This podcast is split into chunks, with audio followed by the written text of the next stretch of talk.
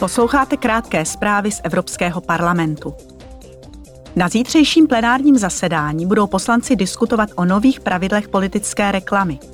Cílem je zajistit, aby volby do Evropského parlamentu byly transparentnější a odolnější vůči nejrůznějším zásahům. V návrhu znění se požaduje, aby občané, orgány a novináři měli k dispozici více informací.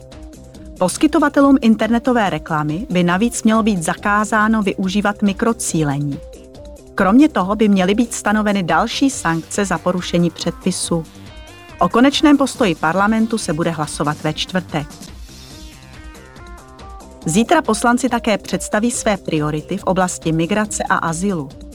Učiní tak před zvláštním zasedáním Evropské rady, které se bude konat příští týden.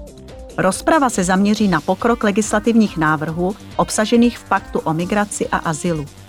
Jednat se bude ale také o strategii pro usnadnění návratu osob, které nemají právo zůstat v EU. V Bruselu bude parlament jednat s radou a komisí o rozhodnutí rozšířit seznam území mimo EU, kde existuje vysoké riziko praní peněz a financování terorismu.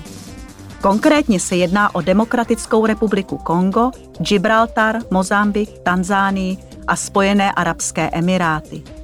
Poslanci chtějí zajistit, aby postup pro zařazování na seznam byl v budoucnu rychlejší a důvěryhodnější.